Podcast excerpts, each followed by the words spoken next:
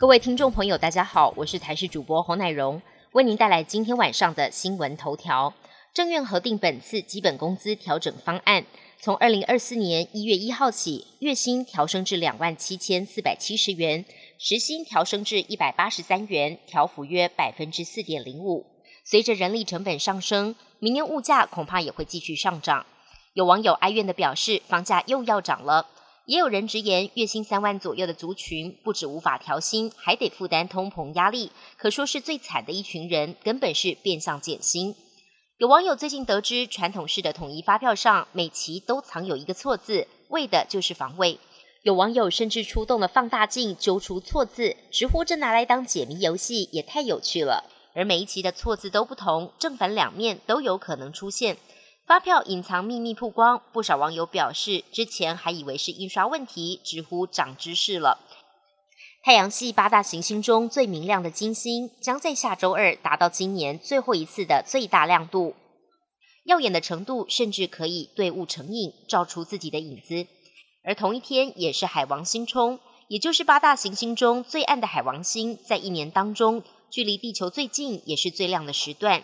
天文馆表示，未来十年内都不会在同一天内遇到这两颗行星的最亮时刻，可得好好把握。外电消息部分，日本软银集团旗下的晶片设计大厂安谋，十四号在美国纳斯达克交易所挂牌上市，首日收盘大涨近百分之二十五，将市值推升到超过六百五十亿美元，相当于两兆多台币，是全球近两年内最大的首次公开发行，为全球的股市注入一剂强心针。日本星野集团今天宣布，将日本的国家重要文化财旧奈良监狱改造成高级旅馆。这是日本国内监狱被改造成高级旅馆的首例，预计在二零二六年春天开业。日本媒体报道，星野集团规划四十八间客房，计划将数间单人牢房整建为单间客房，也正在研拟于园区内设置说明旧奈良监狱历史的博物馆。旧奈良监狱一九零八年建成。是明治政府规划的五大监狱之一，外墙由红砖打造而成，因为建筑设计及历史价值受到了高度评价。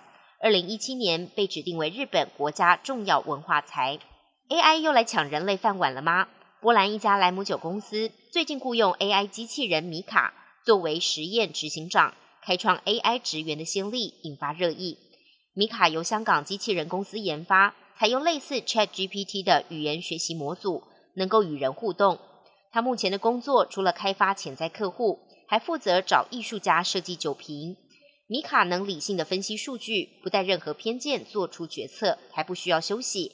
在公司负责的业务越来越多，让人看见 AI 未来发展的潜力。本节新闻由台视新闻制作，感谢您的收听。更多内容请锁定台视各界新闻与台视新闻 YouTube 频道。